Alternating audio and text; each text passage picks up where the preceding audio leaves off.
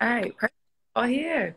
Um, thanks so much for joining us. Um, and we're just going to get started. So, this is another edition. I think this is our fourth one of our Criminal Justice Live series. And tonight we're talking about failing police reforms. So, I'm Bree, a digital content manager at Push Black.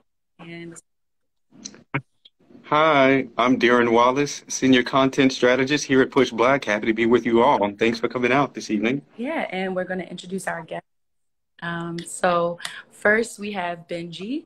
Uh, Benji Hart is a Chicago based author, artist, and educator whose work centers Black radicalism, queer liberation, and prison abolition. Their words have appeared in numerous anthologies, been published at Time, Teen Vogue, The Advocate. So, thanks for joining us, Benji. Hi, thanks for having me. Hey, hey, and we are also joined here by Alysia Nicole Harris, PhD. They are a poet, linguist, Christian, and founding member of the internationally known performance poetry collective, The Strivers Row. they have also garnered over 5 million views on YouTube, toured nationally for the last 10 years, and they performed at the United Nations, U.S. embassies in Jordan, Ukraine, and elsewhere across the globe.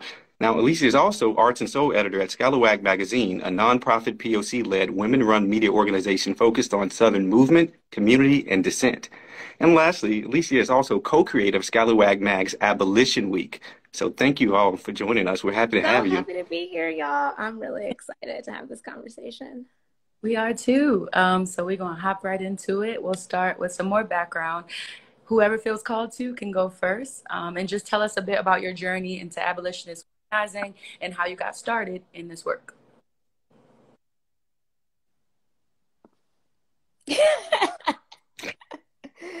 uh, you want to kick us off? No, I'm, I'm happy to. I'm happy to second, but whatever. I can kick us off. I can get us started. Um, my name once again is Benji. Uh, I go by they them pronouns. Uh, I'm originally from Amherst, Massachusetts. That's where I grew up.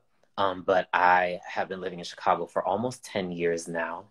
Um, I uh, come from a middle class background. Um, I, I, grew up uh, the, the child of academics um, and uh, also come from a police family. So the, the poor and working class folks in my family are much more closely tied um, to the police and to the military. A lot of military vets, a lot of uh, police officers and former police officers. But I feel like because of those two things, A, being middle class and light skinned, um, and then also um, having police officers in my family, I was not raised uh, to be critical of the police system or to, to be afraid of police officers. That was like not something that was ingrained in me in my upbringing. Um, and it wasn't until I was 18 years old and I was staying with friends of mine in the Bronx um, that I first had a violent interaction with the police, um, where four police officers uh, attacked me while I was out on a walk. Um, and I had just never been, uh, you know, physically uh, assaulted by a state agent before. I had never been called the things that I was called, spoken to the way that I was spoken to. Um, and, and, really, in a lot of ways, hadn't even seen police do that uh, in my suburban uh, environment that I grew up in. So that first violent interaction really made me start to think like, okay, what what is going on with this with this system and in this structure and what are the ways that i haven't understood it as a middle class and light skinned black person. Um, and that really kind of that initial violent interaction made me start to ask more and more questions about uh, the police and prison system. And the more i understood its history the more i understood its roots the, the more i understood where it actually came from and what it was created to do and why it perennially does the things that it does to black people um, the more uh, logical and the more obvious abolition uh, as a solution became to me. Um, so it was a long journey, but I would say sort of by by my mid early to mid 20s i was like okay abolition. I, I get it and i'm with it. Yeah that thank you. I would say that um, my journey to towards abolition is ongoing and really ramped up in the last probably about seven years, but especially since um, working with Scalawag and just being challenged by so many of my coworkers on some of the basic assumptions that I had. Um, similarly, uh, I grew up in a military fam. Well, I grew up in a military family, um, and um, yeah, it was just a really big. But being an army brat was like a really big part of my identity. Uh, my father, my grandfather, um, many of the people that I had been in romantic relationships were with, and um, and it's it's interesting because as a child right i have all of these accounts of police violence against my family specifically my uncle was killed by the police um, before i was born i never wow. knew him um, but my aunt cherry mm. had a twin and now she no longer has a twin right and that um, so that's like a constant reminder and that was something that i was told as a child but never kind of really understood um,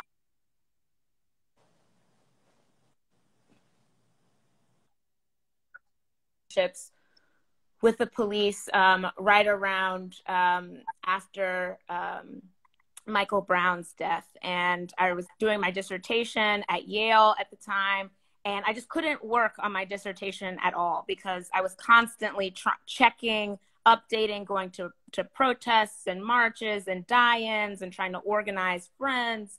Um, and uh, and so I, what I started to do was I started to go to CompStat, which is where the police sort of update um, uh, civilians on all of the crime that's been reported in uh, in in the city. And so in New Haven, every Wednesday, I went to CompStat. That was just my way of like, I, I want to be involved. I want to know who these people are. I want to be in their house. Um, and the ways that they were talking about um, uh, folks, like my neighbors, mm-hmm. um, me, right? Um, just really, really opened my eyes to the ways in which um, these systems were about protecting institutions, protecting power, um, not about um, actually uh, contributing to the flourishing of life um, in New Haven. And so I think that was really the impetus that really began my abolitionist journey. Wow. Wow, thank you so much for that recapitulation and sharing that history. Very powerful narratives, how you came to this work. And sticking with this, um, you all's backgrounds, I have a question specifically for you, Benji. Um, I'm wondering if you could share with our audience uh, a bit about your workshops and how you see public education as a modality uh, of struggle within this fight for abolition. Like, and specifically, I'm thinking about your workshops around trans and queer resistance to policing, as well as your workshop linking anti-blackness to anti-immigration. Whoo! Okay, okay, we gonna get into it. So uh, I think in a lot of ways, you know, I, I love uh, what other folks are already sharing because I think abolition is a journey, not a destination. Um, and I also think that there are so many roads to it, partially because I think it's actually the core demand of so many of the current struggles um, renting our world apart um, it's an important demand for me because it's not just about Black people. It's not just about the United States.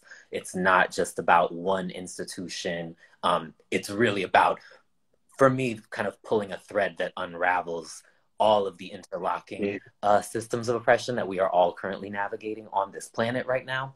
But one thing at a time, um, I think that uh, in a lot of ways, uh, public education and my, my original training is as a classroom educator, I think was also a really important uh, radicalizing uh, roadway toward police and prison abolition for me as well. A, seeing um, the intense divestment from public education, specifically for poor and working class people, specifically for Black and Brown uh, young people, at the same time, uh, that cities and towns where schools are closing and where mental health clinics are closing um, and where affordable housing is drying up, more and more and more and more money is being spent every year on police, on prisons, on ICE, on um, all these different systems of detention, surveillance, and incarceration. And I think seeing the ways that uh, the young people I cared most about were not being invested in, um, and understanding mm-hmm. that spending money on policing is not an investment in young people, it's an investment in old people. Spending money on police is not an investment in black and brown people, it's an investment in uh, white communities. In, investing in police and prisons is not an investment in poor and working communities. It's an investment in the protection of, of the property and assets of the most wealthy and the most powerful. So I think seeing the ways that the young people that I care most about and, and most directly connected to were being divested from every time there was a new investment made in the police and prison system um, was an important part of my trajectory toward um, fighting for abolition as well. Um, but that's also to say that um, I do think education is a really important part of of movement building and of community building um, and of struggle. I think it's just part of it, which is the, the thing that I, I think is important to as an educator. I don't think uh, education alone leads to radical change, but I do also think it's an important part of and a necessary part of uh, creating the collective struggles that we need because none of these battles can be fought by individuals not even not even hundreds of thousands of individuals. By by by definition movements require relationship and they re- and they require interconnectedness. Um, and understanding what it is that we are connecting around and and lifting demands collectively rather than from uh, disparate points throughout the, the the world and the political spectrum i think is an important way uh, it, I think it's necessary for us to win. And if we really want to win abolition, mm-hmm. that requires relationships and that requires a shared clarity around what it is that we're demanding and what it is that we're fighting for. Um, and I think there's lots of ways to kind of look at this, but I even think going from uh, the, the uprisings of 2014 and 2015, where in a lot of ways the primary demand or the primary call was lock up these killer cops and send the, the, the individual police officers who committed these heinous acts to prison. Only five years later, in 2020, seeing the demand overwhelmingly be defund the police and overwhelmingly be we, we're not going to fix this problem a with incarceration um, but we're also not going to fix this problem by treating it as an individual issue that each one of these individual officers needs to somehow be held accountable through incarceration. Rather this whole entire structure no matter where you are if you're in a small town if you're in a big city or if you're in the north if you're in the south no matter where you are this entire structure is doing what it was created to do is working uh, perfectly. It's not dysfunctional, it's highly functional. And if we want Black people to stop being murdered by the state, then we need to defund the apparatus that is killing Black people. And to see that demand really, really emerge within a five year window, which is actually a short, in a lot of ways, a short amount of time, speaks to the importance of political education and speaks to the importance of all the conversations, all the work, all the uh, community building that folks did within those five years when there were no massive uprisings happening or there were no you know sort of major protests happening a lot of work was happening. And so it's not uh, mm-hmm. it's not happenstance that from 2015 to 2020 we went from arrest this individual police officer to defund the police. Um, that's a direct result of political education. And i think it shows the importance of again education when it is tied to action and education when it is tied to community building um, and I see education in a lot of ways as like a seed planting. I never know what someone might take from one workshop or one discussion or even one interaction that we have together. But I hope that by planting the idea of abolition in people's spirits and in people's consciousness, that the next time there is an uprising, because, you know, black people are being killed by the, the state as we speak. Black people are being, you know, multiple black people have been killed just in this last week. Um, so it, it's a constant it's constant violence that we're experiencing from these systems. And given that tragic reality at the exact same time, none of us can predict when the next spark will occur, and none of us can predict when the next moment of upheaval can happen. And I hope that education can play a role in kind of uh, taking us from uprising to uprising and from moment to moment. And even when millions of people aren't mobilized, we still need to be mobilizing um, in anticipation of the next time that uh, folks are, are, are ready to raise the collective demand. And we need to have clarity around what that demand is and why we're demanding it. Um, or otherwise, again, there's no cohesion. We're all asking for different things instead of as a people, um, as a collective and as a movement, making one clear demand. And I think defund and abolish is that demand for me. Thank you. Thanks so much, Benji. That was a great way to really kick off the convo education piece because that's what we're all about at Push Black. Um, so Alysia, am I saying your name right? Yes, you are. Yeah. Okay, perfect. Yay. We weren't sure. Um, can you tell us about the work that you're doing at Scalawag and specifically about Abolition Week? Because we want to hear all about that. Yes. Um, so, similar to what Benji named, I think when we think about education, we think about you know how what are the mechanisms in which people gain this kind of information?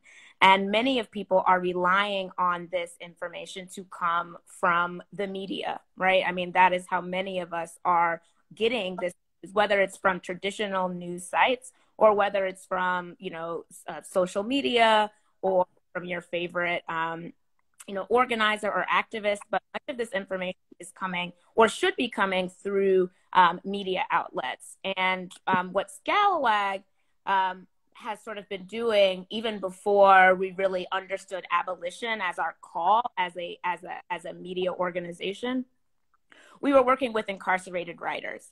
And what we knew was as a newsroom right the stories of what's happening on the inside of America's prisons were not fundamentally being covered by the media. When you think about how many people are incarcerated in the United States, I think right now it's 2.4 million, but basically it would be the fourth or fifth largest city in America. If you were to take all the people that are incarcerated, it would be, you know, uh, a, a little less than the size of Houston, a little less than the size of Chicago, right? Which is why, right?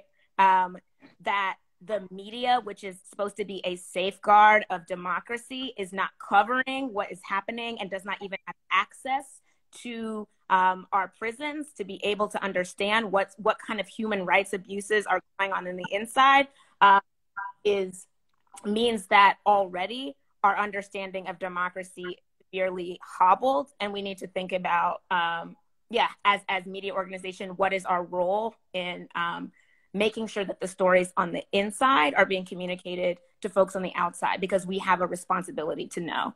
Um, prison is not a place where you um, uh, where people are throwaway. That's not what we believe, um, and so we have that responsibility. So we were working with writers who are incarcerated, and that began to sort of illuminate all of the um, sort of these issues around access and education and understanding and policy. And we really thought, well, if we're going to be talking about abolition, we should really be centering the folks who are political prisoners. And at Scalawag, we take the understanding that all people who are incarcerated are political prisoners, right? Mm. Um, and so we need to be getting their stories. We need to be advocating for them in local media. So that's one big. So that's how Abolition Week got started we uh, thought we were going to do a, uh, a series um, with folks on the inside about education and erudition and like study. What does study mean for people on the inside? And then we realized 2020 hit, the pandemic hit, and we realized, oh, folks are dying inside of our prisons and nobody me gives a shit. Nobody is being held accountable. Guards are bringing COVID 19 into, right, into jails, into prisons, um, and people are being essentially left to suffer and, and die. And that was unacceptable. So we switched our lens and we said, Abolition Week, we're going to focus all of our attention on highlighting and profiling the stories of people that are in the inside experiencing these conditions. Um, and that was our first attempt at Abolition Week.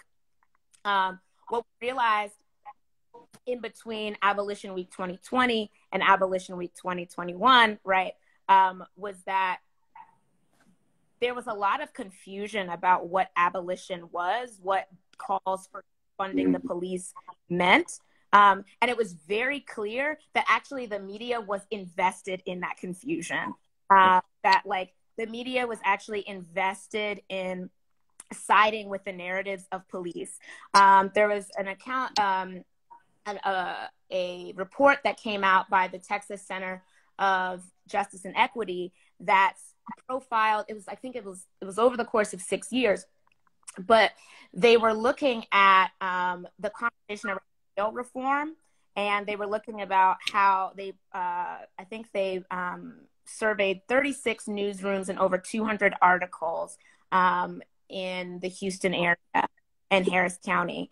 And what they found was was that after 2020, um, there were actually more negative evaluations of bail reform by these newsrooms than at than before the uprising, right? And so what you're really looking at is media um, censoring, right, and and and and and publishing these false narratives about bail reform, right, um, to to prime people to believe that calls to defund the police or calls to abolish the police were um, illogical, um, impractical, and also very dangerous, right? It was saying, oh, you know, um, X number of people who were released on bail reform were um, were um, were uh, were reconvicted of crimes. When they had when they had just been arrested they had not been charged right? So you can't even that this is false information. It's also bad reporting right? I mean there's one ethical and then there's another.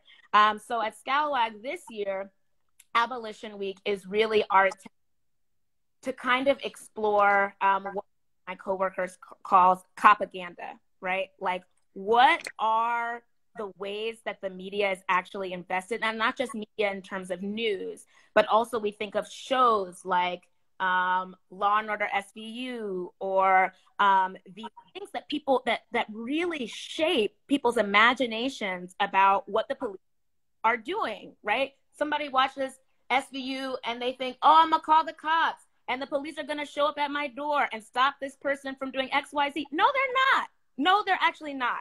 Right. Um, they don't. Cops don't prevent crime from happening, right? So, so right. And, but, but, but if you look at these, at these narratives, right, it's training people to believe that that is the case. So, if we're going to go, um, you know, and do as Benji says, is really think about political education.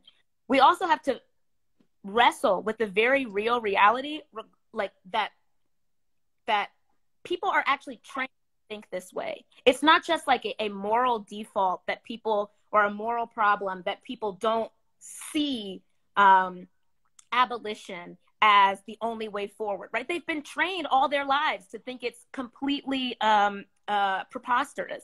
Um, and so it's yeah. so as a media organization, we understand that as a journey. We understand that it's our job to be continually giving people the information that they need to divest from these systems because we recognize that it's at the systemic level, but also each individual has to themselves commit to the work and the practice of divesting from these systems divesting from these practices.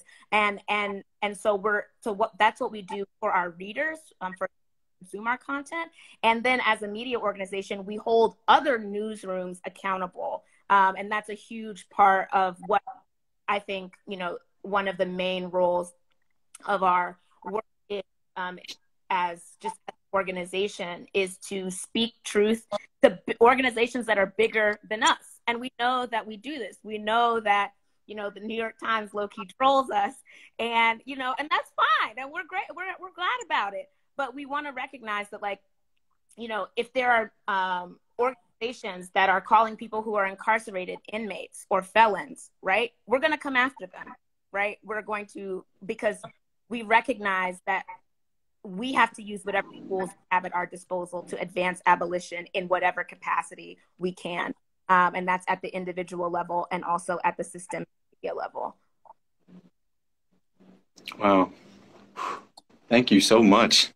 You all are doing such amazing work. Um, I want to kind of stick with this thread around propaganda and specifically around today's conversation really centers reforms. There's so much uh, propaganda around the efficacy of police reforms, but we know that police brutality is still an epidemic, right? Every time we see it and people talk about solutions, we often hear this word reform. But we know it has a terrible track record, and we felt just to contribute to this public education campaign urging folks towards abolition, we felt it would be important to unpack some of these reforms that we just kind of know don't work, but maybe some of our audience members aren't too familiar. Um, so with that said, I'm wondering if you all could speak to um, certain specific police reform efforts that may be happening in your cities right now. And we have a list of different reforms we kind of go through, like maybe like one by one, two by two. Um, but just to kind of open this up, we want to discuss civilian oversight and, in tandem with that, uh, community policing. Do you all see this as a viable method for reforming the police, civilian oversight and community policing? No. do you do you want to kick us off on this one? How you want to do it?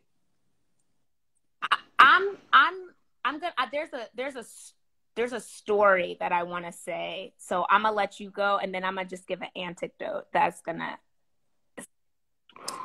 True, true, true. Okay, um, yeah, there's a lot to say. Y'all be asking the multi-layer questions. There's a lot to say in response to that question. I I would start by saying uh, here in Chicago, I was a part of a campaign, a youth-led campaign called the No Cop Academy campaign that was, went from 2017 to 2019 and was fighting the construction of a uh, $95 million police training facility in the predominantly black, predominantly poor and working class uh, neighborhood of Garfield Park on the west side. Um, in Chicago, uh, in 2012, uh, the city closed half of its free mental health clinics. So we went from having 12 uh, free mental health clinics to six. And then in 2013, Chicago closed 49 public schools, which was the largest sweep of school closings in US history, um, and which impacted 88% Black students. So overwhelmingly was done in Black neighborhoods and, and, and to Black families and Black communities. Um, and to, to, 93, if I'm not mistaken, um, students and families living below the poverty line. So a really uh, intense targeting of Black, poor, and working class communities um, in an effort to push them out. Um, and then only, that was 2013, so then only four years later, um, suddenly the city wanted to make this massive $95 million investment in the Chicago Police Department when it couldn't find, for example, uh, it was two and a half million dollars that they couldn't find in the budget to keep the mental health clinics open. Um, and then suddenly we have $95 million to the police to give to the Chicago Police Department, which at that time already received $1.7 billion annually. Their budget is now $1.9 billion um, because Lori Lightfoot, our current mayor, who's a black lesbian woman, um, upped their, upped their uh, uh, budget by $200 million from 2021 to 2022. So per um, Alysia's point, we're seeing actually an intense backlash um, on the policy level to the demands of 2020. We're seeing increased spending, increased criminalization, um, and increased investment in these reforms. Um, and one of the ways that looks here in Chicago um, is the Cop Academy, which is slated to be built um, in Garfield Park uh, was announced last year is going to include a boys and girls club. So that's that was sort of the city's way of sort of trying to cover their own ass of being like, okay, we heard you all say we, you wanted community investment, so this new ninety-five million dollar, you know, state-of-the-art police training facility, which, which, we're building up in the middle of a poor black neighborhood, um, is going to have a boys and girls club where um, young black people in the community can build trust um, and can strengthen their relationship with the Chicago Police Department. Um, and so this is horrible for any number of reasons, more than one reason. Um, but what I would say the fundamental thing that is wrong with this is that it, uh, a, it, uh, equates police violence to a lack of trust. It, it blames black mm-hmm. communities for police violence um, by saying, oh, the reason you, there's this tension between black people and the police is that black people don't trust the police. So we need to work on building trust and restoring faith in the policing system, which A is blaming black mm-hmm. people for police violence and, and blaming black people for their own deaths at the hands of the state. Um, but B is again about trying to reestablish faith every time there's a crisis of faith in the police and prison system. Um, and what we as abolitionists are really trying to get folks to wrap their minds around is the crisis is actually what we want to lean into. The lack of trust and the lack of faith is actually exactly where we need to be invested rather than trying to restore faith or restore trust. Again, that that creates the false narrative intentionally that the police system was built to love and protect and and uh, create safety for black people and just somewhere along the line we got off track and we need to restore faith and restore trust rather than the police and prison system was built uh, as a direct outgrowth of chattel slavery. The police and prison system has its roots in, poli- in, in slave patrols, has its roots in um, indigenous genocide has its roots in quashing worker rebellions and uh, curtailing the rights and freedoms of poor and working people. And it's again doing what it was created to do and doing what it was always, uh, what it has always been doing. Um, and every time we see these reforms, what's at the heart of them, and this is not to say we, we, we can't break down the individual reforms, but what is at the heart of all of them is trying to get people to restore their faith in a system that is designed by nature yeah. to and to yeah. harm them. So it's it right. It's thinking, oh, if, if there's more black police officers, we'll be safer. If there's more women, if there's more trans and queer people, if police have diversity, equity, and inclusion training, if police are taught how to deal with a mental health crisis, right? All of these things are fundamentally about restoring faith and trust in the police system rather than underlining the lack of faith, underlining the lack of trust, and saying, right, this system is actually doing what it was always intended to do and it's going to keep doing it the more we invest in it and the more trust and faith we put in it, the more of us are going to die. Yeah. Truthfully, and the only way out is actually by continuing to to uh, highlight and to actually spur that lack of faith and that lack of trust because it's warranted and it's wise and black people are are smart and are right to not trust these systems and instead we need to start investing in other systems we need to start taking whatever resources they think are gonna are gonna restore our faith we need to not waste any more of those resources on these systems that already get the lion's share of the resources in almost every city and town in this country. And we need to actually take those resources and put them into the things that actually create community safety. And the other thing i want to say before we get into the the reforms themselves because i just want to kind of lay the foundation is a all these forms are about restoring faith and trust in the police system which is eh, whenever you hear that, big red X. But B, all of these uh, all of these reforms are are decades, if not centuries old. They're things that have been instituted many, many, many, many, many times already. So where we're at is actually already we've already seen the aftermath of these reforms because we're living it many of these reforms that are offered like some new idea have been being instituted for decades again in the wake of every one of these tragedies in the wake of every one of these uprisings. We hire more black police officers. We do sensitivity training every time every time. So we've already done these things tens of times. And so the violence we're seeing is a result of those forms not working. All the data already shows us that these reforms don't work. And guess what the data also shows us? Investing in housing is what makes crime go down. Investing in education, raising the minimum wage, um, mental health care, universal health care. We know all the data says if you want crime to go down, if you want violence to go down, that's where you put the investment. Here's why you have to look at the actual like I, I oh, oh, there's so much. Okay, let me. So, I lived in Atlanta before moving to a very small town in Texas. Okay, I lived in Atlanta. Now Atlanta closed. Well, first of all, in 1990, in, ahead of the the Olympics, which happened in 1996 in Atlanta, Atlanta opened a jail, the Atlanta City Jail, right? And it opened the Atlanta City Jail because Atlanta had a large population of folks who were unhoused. So rather than um, take a root cause, let us address the systems, right, that are and enacting and keeping people in poverty and, and, and making it difficult for people to obtain and maintain housing, right? The, the city did two things. They opened a jail, okay, and they gave people bus tickets, one way bus tickets. They paid to send homeless folks, people who are homeless, away. Okay. Um, that is what the city did, right? And so it became a um, criminal offense, right? That you could get locked up in Atlanta City Jail if you were sleeping rough or sleeping outside, right? Now, what that is is a direct criminalization of folks who are experiencing poverty. Um, and essentially, rather than build housing, the city built a jail.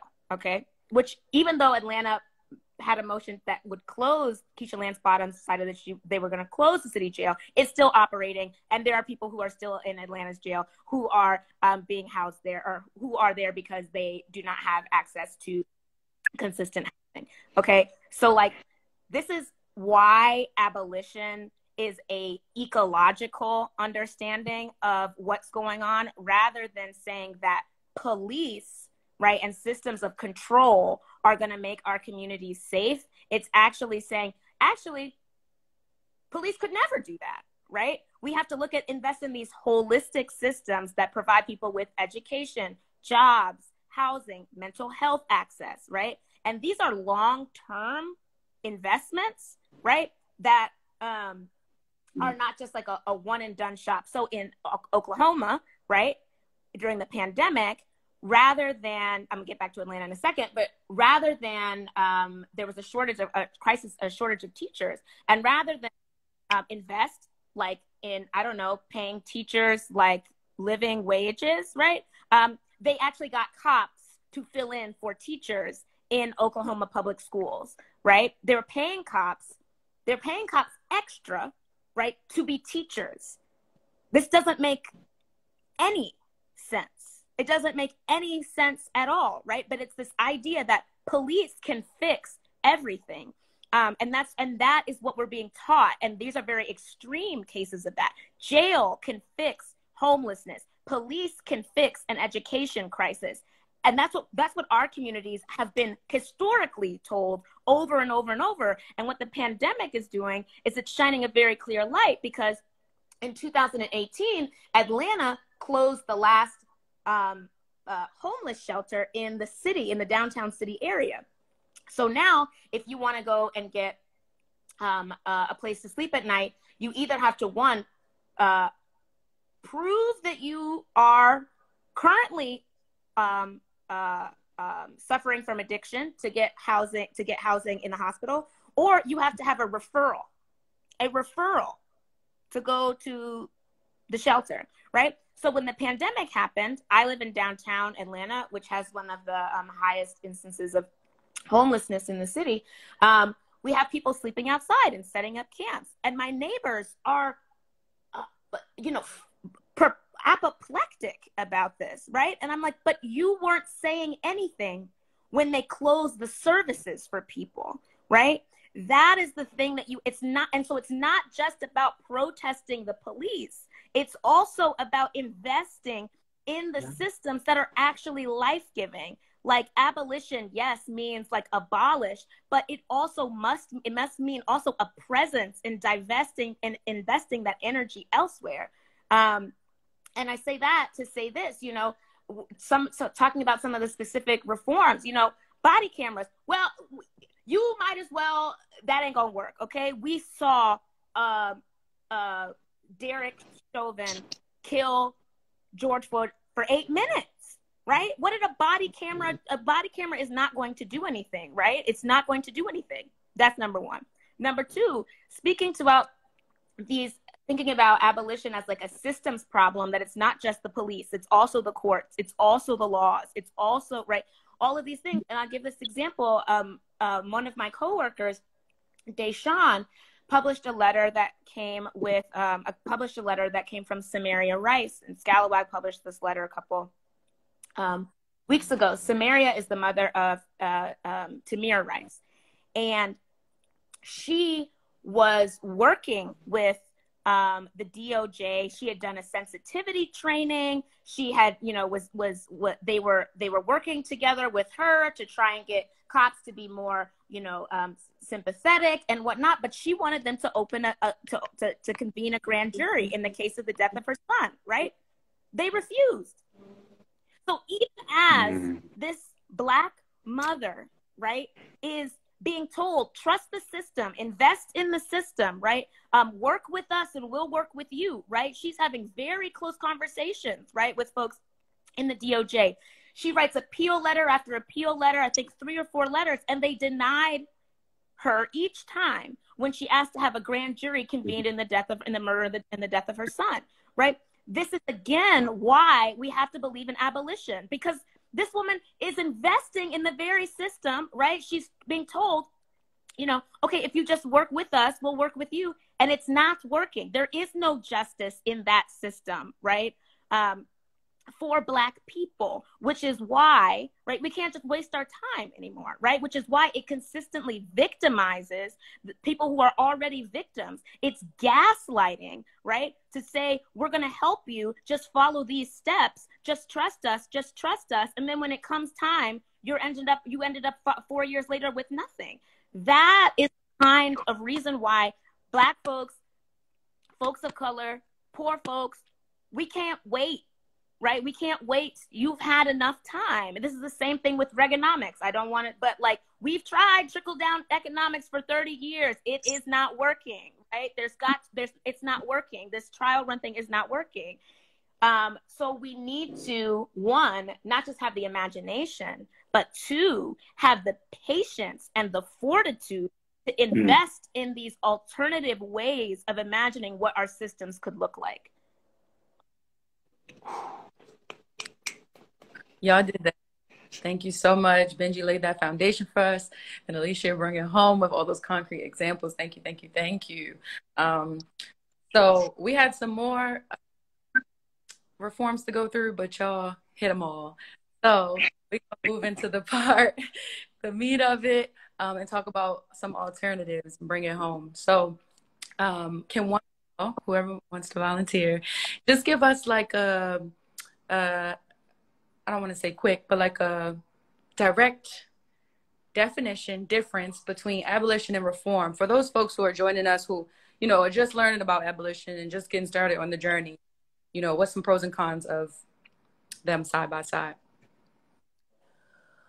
I'll start that off by saying reform. I think the important thing to understand is that reform is not bad it's again is the reform taking money power and resources away from the police and prison system or is the reform putting more money power and resources toward the police and prison system is the reform about actually acknowledging people's lack of trust and therefore taking resources away from the system that harms them? Or is the reform about trying to restore people's trust and trying to get people, again, to go along with the system? Um, so defunding the police is a reform right? I i want to abolish the police. So defunding the police is a reform. Defunding the police is a compromise because i want their ass gone today. So so that's important to name and and it's part of the reason why defund is being attacked so violently especially by the democratic party well not especially but including by the democratic party including by joe biden in his um, State of the Union. The reason defo- uh, the reason ref- uh, defund has to be uh, or or is being attacked so intensely is because it is actually a reform. It's a small, it's a minor step, but it's a step in the right direction, and that has to be nipped in the bud because the the direction they want us to go in is more money for body cameras, more money for diversity, equity, and inclusion training, more money for recruiting in Black and Brown communities. And again, red X, red X, red X. Defund is a reform. Defund is a very small, very minor step, but it's a reform in the right direction. Um, no, no, uh, uh, like freezing pensions or no new hires or um, no new jails, uh, no new detention centers. These are reforms yeah. because th- those things need to go the fuck away. Those things need to be completely eradicated. But in the moment, what we can do is say, we got enough of them. Right. We're spending $1.9 billion on the police here in Chicago. We don't need any more police. We got that. So even even saying we're, we're going to stop investing any more here than we already have and start investing in the services we've been cutting and closing. That's a reform. It's it's small. It's not nearly enough. It, it, it doesn't have nearly the urgency that we need. We, we need to go so much further than that.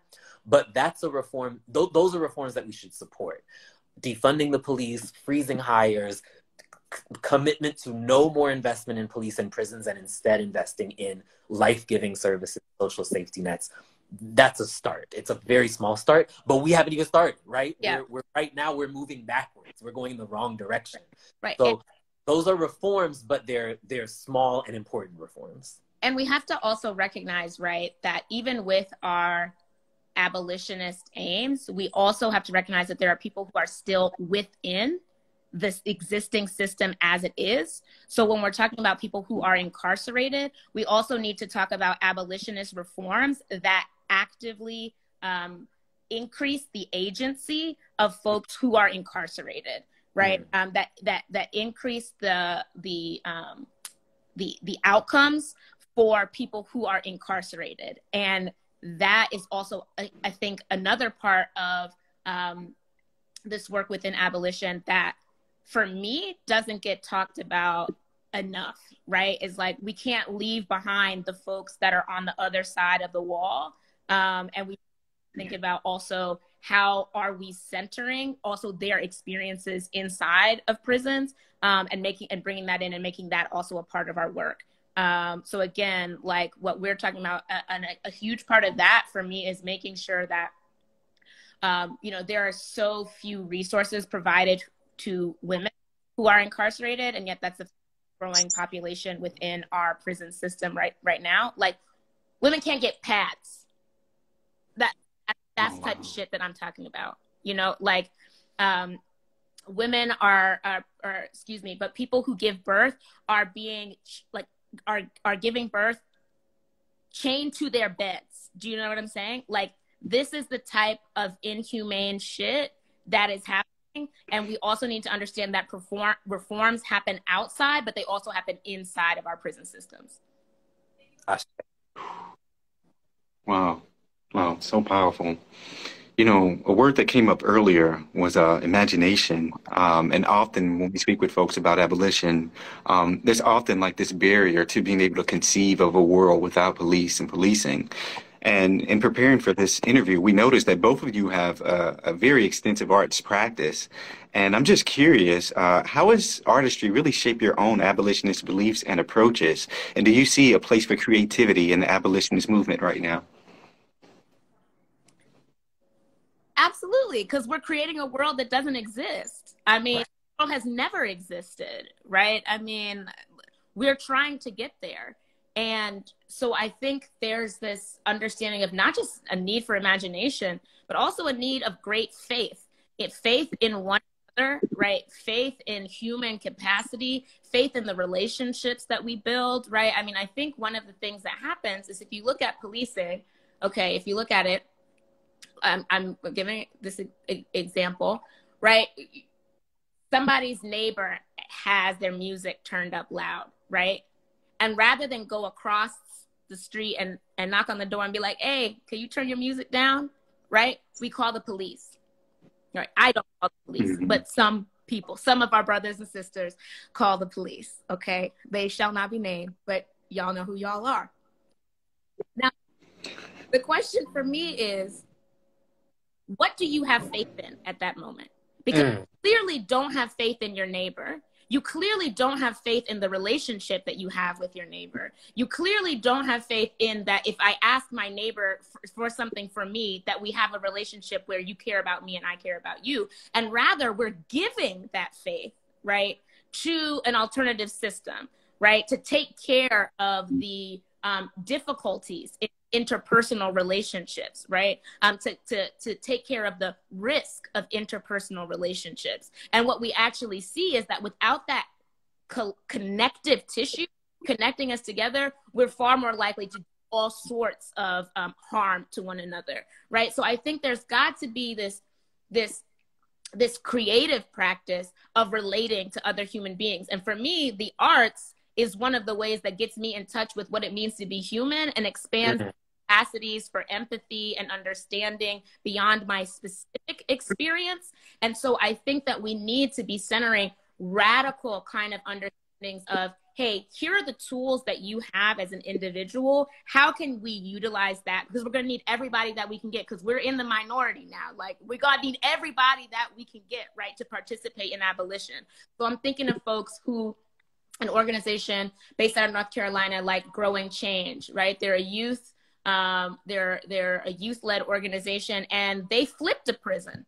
Right, there was an abandoned prison, and they're like, we're gonna turn it into a farm, and we gonna provide housing, and we're gonna have a mental a wellness center, right? And so like those are creative ways, and they're coming up with. I, yeah, I can talk about this. They're coming up with a guidebook, and they're giving and they're distributing it because there's 300 closed prisons in different communities, communities that have been divested from, who were then offered prisons as a way of invested investment. You know, like that's a crazy thing that happens, especially in rural communities, um, right? But so they're distributing this guidebook say, hey, you can do too, right? If you've got ideas, if you've got resources, here's how you can imagine, right, to take this apparatus and turn it into a something that is life giving. Um, so those are the kinds of ways that you can. There are uh, the kinds of ways that that you can imagine a world. Because if it's easy to imagine evil, you know, it, it doesn't mean that we're incapable of imagining good. Um, it just means that we've we've we've watered and we've nourished these pathways towards suspicion far more than we've watered and, nour- and nourished the pathways towards trust. Oh, thank you. I love that response. And I would echo it by saying art, creative space, these are places where we invest in ourselves and invest in each other. And these are places where we build understanding, deeper understanding of ourselves, deeper empathy for others. And A, I think arts uh, has a really important role in education because Black people deserve art, um, and poor and working class people deserve art. And investment in art, investment in arts programming, investments in art spaces is an abolitionist demand. We deserve exactly as like beautifully laid out, and as the young folks in North Carolina are already doing, like we deserve beautiful, bright, creative, growthful, nurturing spaces, not police and not prisons. Um, so a art is an art is an antidote to, to violence and to trauma um, in police and prison system never will be, never was, never will be.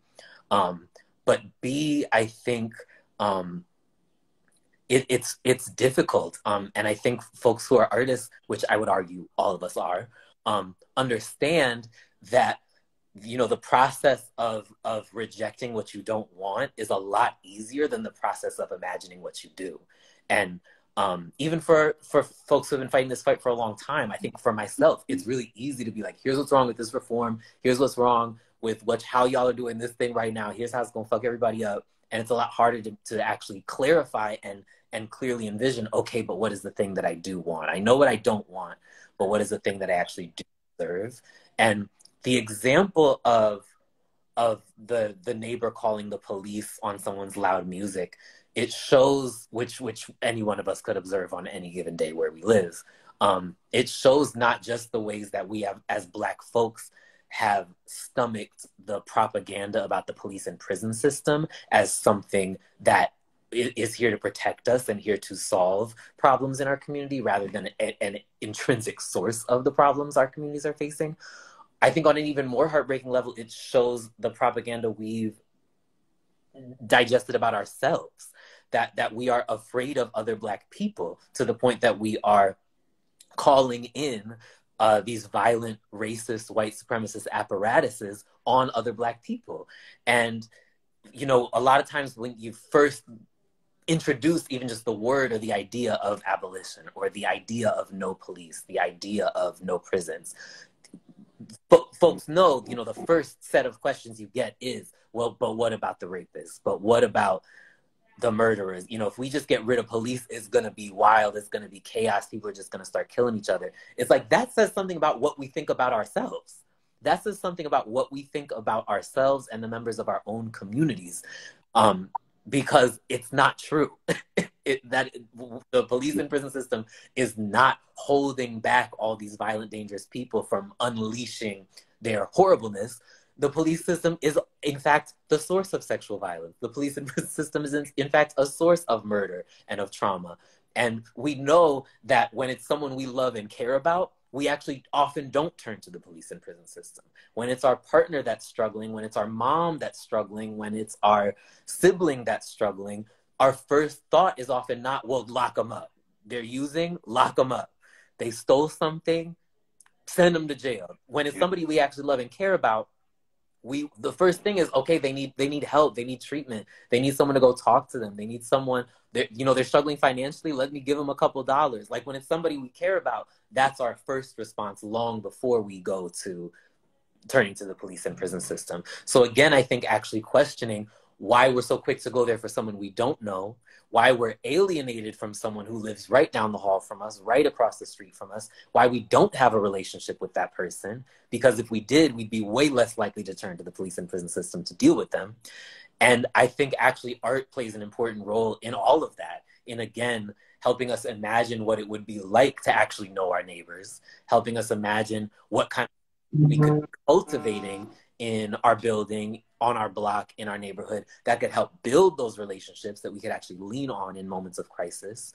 Um, and again, actually reconnecting with our own humanity and reconnecting with the humanity of the people around us to really ask like is this actually what this person deserves? Is, is this actually the best way to deal with this crisis? But what you're talking about again is this very ecological understanding of things that take time yes it, it's it takes time to build relationship right it yeah. takes absolute it takes inconvenience to build relationships and like i'm going to use this quote because it always hits me in my heart but it's by wendell berry and he says you know care is the standard of the nurturer but efficiency is the standard of the exploiter and mm. i think that like what we are saying, right, is that like it's far more efficient, right? I don't have to know you. I don't have to think about your humanity. I don't have to be involved. I don't have to do understand what when June Jordan says we are each other's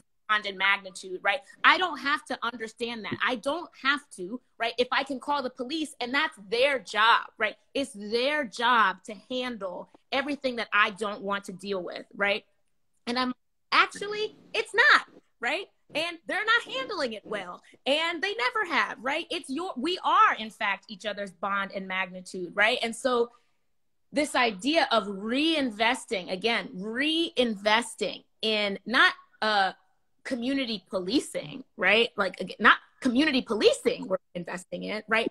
We're just investing in community. We're investing in ourselves. We're investing in our relationships. We're in intergenerational relationships, right? So when somebody walks down the street, oh, you say that's, you know, Kiki and them, or that's whoever, you know, when somebody wiling out, you're gonna say, hey, hey, hey, I know who they are, right? I know I, I have a context. I have a whole context for this person. When we think about slavery, right? What it essentially said was the individual humanity of of of somebody who's black can be denied for the sake of uh, economic uh, convenience, right? So that's what we're saying. So we're saying somebody's humanity can be denied for the sake of convenience, right? And even when we're talking about right um, issues when harm is committed, right, and people are are incarcerated, we're saying somebody's individual humanity can be sacrificed for the sake of convenience, right? I don't know what to do with the person, which is why abolition is not just about right um, you know, uh, establish it. What does abolition look like? It's actually what does justice look like? Because you also have to say, like, I, I have to, I have to have a, um, an, a radical imagination, right, for how I can repair bonds that have been broken, right? And so when we're thinking about when people are using questions about like, oh, well, what about cases of violent crime or what about this, right? Um, people and even myself have been guilty of turning the conversation away from abolition, right? We actually have to recognize that abolition is actually big enough to handle that. Because if you're thinking about the the systemic harm, right, that um, that carceral systems are causing, then and, and we're saying abolition can deal with that, right? Then we're then we also should be able to say that abolition can also deal with the interpersonal harms that we experience between one another. Um, and I think that's huge. We can't, we, have got to look at both of those things together. Sorry, I don't, yeah. but yes. I did a workshop with some young people earlier this week, sort of an abolition 101. And this young person was really trying to, really trying to get it, but was struggling and was like, okay, you know, I hear everything you're saying. I hear where these systems come from. I hear all the violence that they're doing, but I'm still really scared. You know, what what if a really big scary person comes and they just want to hurt me and everyone that I love? You know, who do I turn to? And the thing that I really tried to get him to wrap his mind around was we don't, we already don't have a system that that answers that question. And it's hard to sit with that and it's hard to wrap your mind around that. But literally, Chicago, we spend almost $2 billion a year on the police and prison system. Something like 85% of murders go unsolved in the city. So even if the police system was supposed to do one thing, you know, find people who have killed someone else and lock them up, it's not doing that. It's not doing that. And so we actually, exactly what Alysia's saying, what do we do when that level of violence happens? You know, A, I think investments in housing and healthcare and mental health care are what are what going to make the murder rate go down in Chicago. So a invest in those things so that less people are committing that type of violence because policing is clearly not addressing it. But B, we do have to ask hard questions. Yeah, how do we keep each other safe? How do we build our bonds in such a way that we can hold community safety as our own responsibility? Because actually, no one's holding it right now. Exactly. Exactly we're not doing the work we're not doing the work at all and so policing becomes the the the the and i mean as as the as the spiritual person that i am it's the evil because it's actually distracting from the actual problem the actual question is what do we do when harm occurs to us? Because as my, I'm going to speak for my coworker because they're not here, but Deshawn would argue, right? Legalism does not equal justice. Putting somebody in jail does not actually solve the issue of somebody being killed or somebody being harmed or you know abused in this way and, and it doesn't actually do that right so it, it may make us think that just that somebody is paying, right? Because we're punishing them for what they have done. But punishment isn't actually it doesn't restore what was what what was lost. You actually have to have alternative ways of grieving what actually was lost, right? And this is not to say, you know, this I'm not saying this is easy, right? This is the actual community work. This is actually the spiritual work. This is actually like the heart of the matter right the heart of humanity is what we're talking about here at this point right but but but but but what we're doing is we're saying that individual instances of harm demand us creating systems of harm to regulate instances of harm and that does not make any sense i say Ash. Well, my God. Gosh. Thank, Thank you. Y'all. Um, oh, go ahead, Darren. Oh no, I um. I didn't know. No, this has been amazing. no, no, no, I didn't have anything intelligible to say. Just so much to kind of digest. Um, thank you all for just speaking to the need, or really just framing abolition through. Really, it, it calls for like a total transformation of society, right? It's not just limited to one aspect, right? It's not just limited to like the our most visible carceral systems. Um, it intersects with um, capitalism, it intersects with patriarchy. All these elements come into play here. And thank you so much for just kind of clarifying that for us and for our audience as well. Um, yeah, we were just going to move to kind of wrap things up. Um, Bree, I know you had a, a, very fascinating question around what other resources folks could tap into. Yeah. Or... Y'all kind of dropped some here and there throughout the conversation, so we just want to bring it back around what resources, Benji, we know you have a great zine, uh, websites, books, wherever you want to point, obviously Scalawag Magazine, wherever you want to uh, point folks to that are tuned into the conversation, let us know. And after that, where people can tap in with you, follow your work and what you're doing. Go ahead, Benji. Thank you. Um, I uh, just co-wrote a zine with Project NIA um, called Practicing Abolition, Creating Community. That's sort of like a, a 101, what is abolition? What do we want? What are we demanding? Um, and why we need to divest both in terms of money, but also in terms of trust and faith um, from the police and prison system. So I would love for folks to take a look at that and please share it, you know, read it for yourself, but also share it. I also wanted to shout out Critical Resistance has a great infographic of abolitionist reforms versus reformist reforms. Um, and I think that's just always a good cheat sheet of is this reform, sorry, um, is this reform helping us divest from the police and prison system or is this reform wanting us to invest even more in it. So I would highly recommend that little cheat sheet from Critical Resistance. As for me, you can always find me at benjihart.com. Um, and my IG is Benji Femini, and my Twitter is R A D F A G G. And I definitely hope folks will stay in contact. Um, there are so many resources. Um, Scalawag loves the South and is about the South, and we really think abolition uh, must be conceptualized as a Southern project because of the, the origins of policing in America. Um, so we, so I recommend that you follow us, uh, and um, we have Abolition Week coming up in June of of this year. For we're actually it actually starts um, the day after uh, Juneteenth.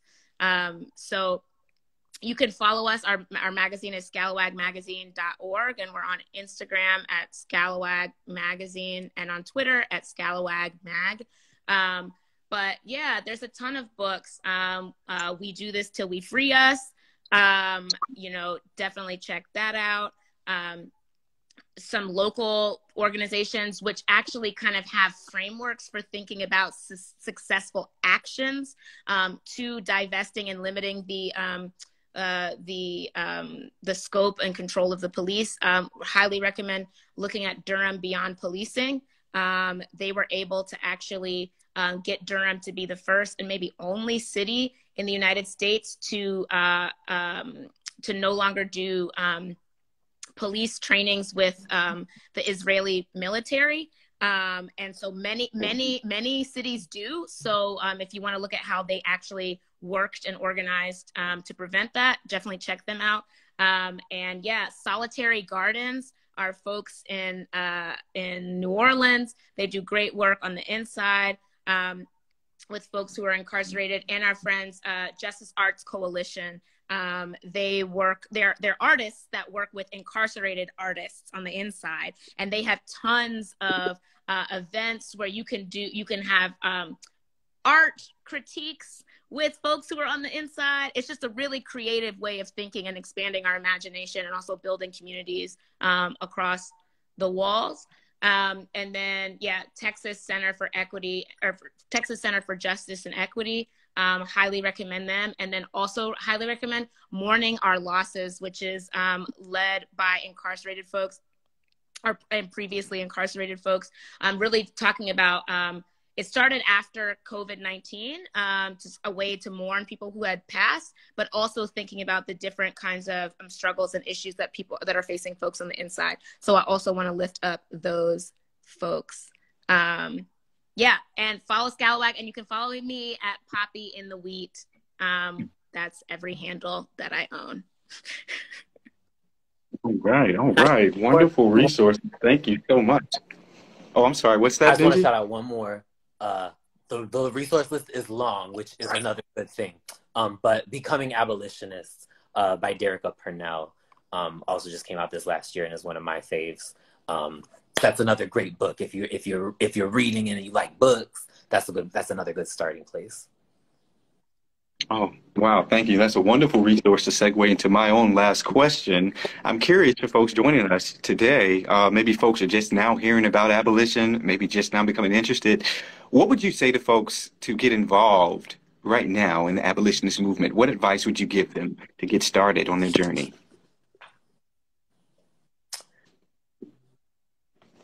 I would say start where you are, um, which means literally start by building relationships within your own community. Um, get get to know the people in your building, get to know the people in your neighborhood, because that's actually where so much of the work that we need is going to happen. Um, so start by building trust and building relationships within community, because um, that in and of itself is a divestment uh, of trust um, and of faith in the police and prison system. Um, but B, um, connect with local chapters of the Movement for Black Lives. Um, if there is a defund campaign uh, happening in your town or city, get linked up with them. If there isn't, think about starting one. Um, if you're on a college campus, Um, think about defunding and abolishing your public safety department. Think about uh, defunding and abolishing uh, the the police on your campus. They are also the police. They are also the prison system. Um, and uh, any efforts for demilitarization, any efforts for um, uh, defunding and abolishing, again, not just police and prisons, but ICE, the military, the Department of Homeland Security.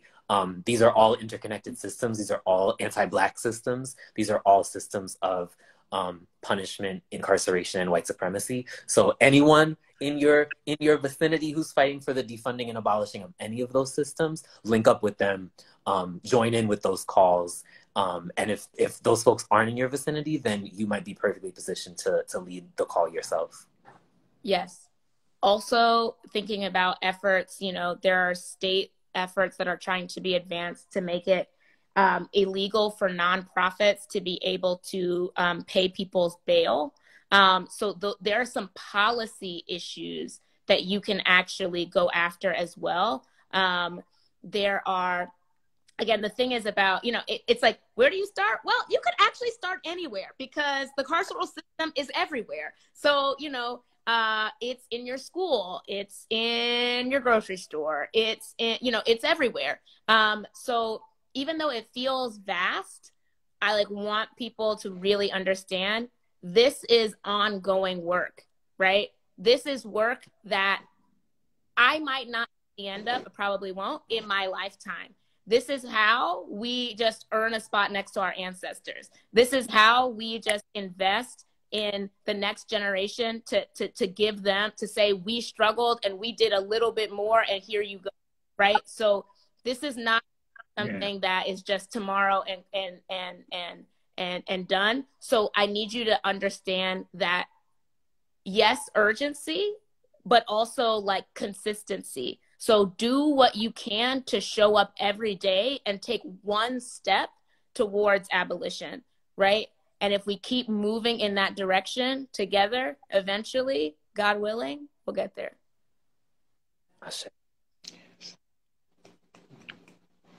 Thank you.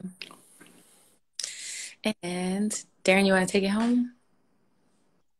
Yes, yes. Oh my goodness. Um, you all have shared a, a, wealth of knowledge with us today. Thank you for the library of bibliographies and mediographies you shared with us and our audience to learn more about abolition. And through our conversation, we really learned that these reforms continue to fail us.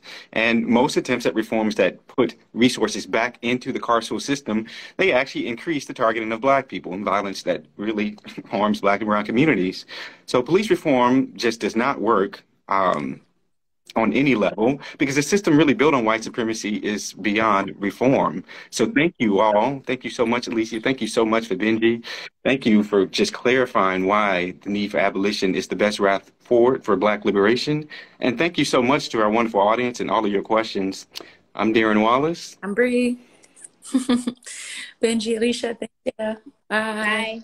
Thanks, y'all. Thank you so much for having me. so much for Thank joining. for joining. Take care.